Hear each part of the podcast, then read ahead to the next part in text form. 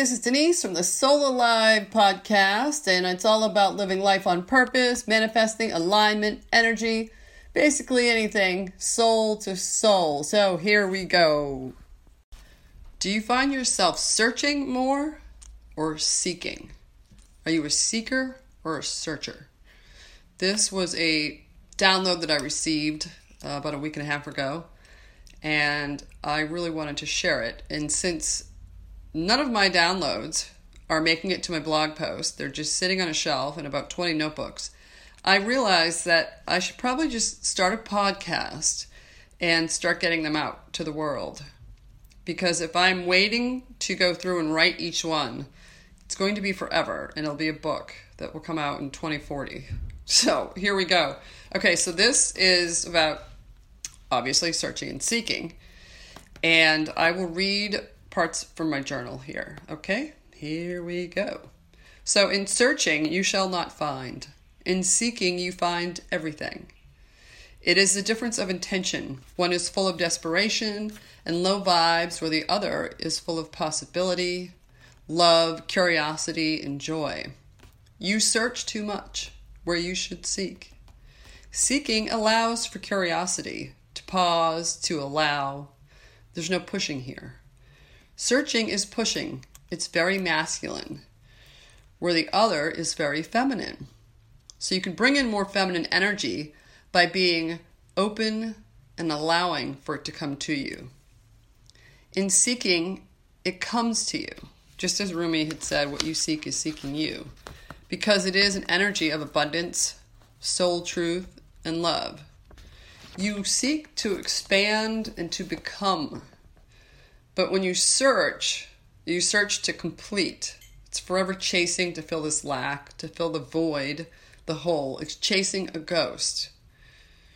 Seeking allows things to unfold, to go with, to go within.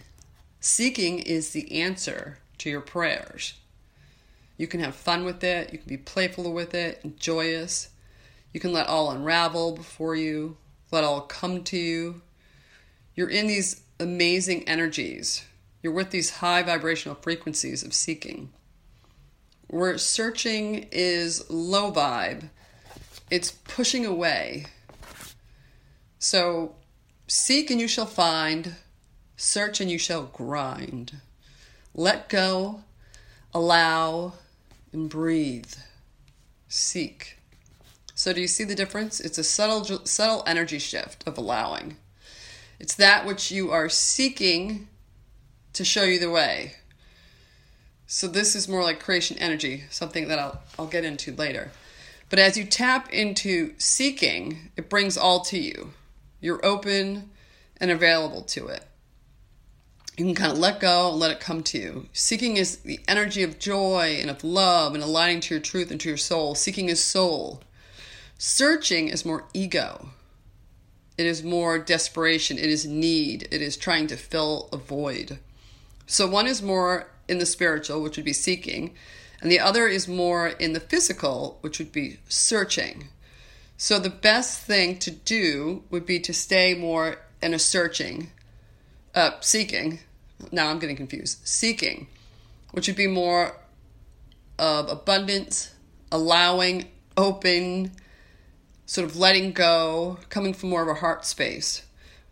One is more of expansion. One is more in need and looking and in wanting. So seek and you shall find. So stop searching, allow for more seeking to come through and find you. Okay? I hope you enjoyed this download as much as I did. And I will be coming back to you soon.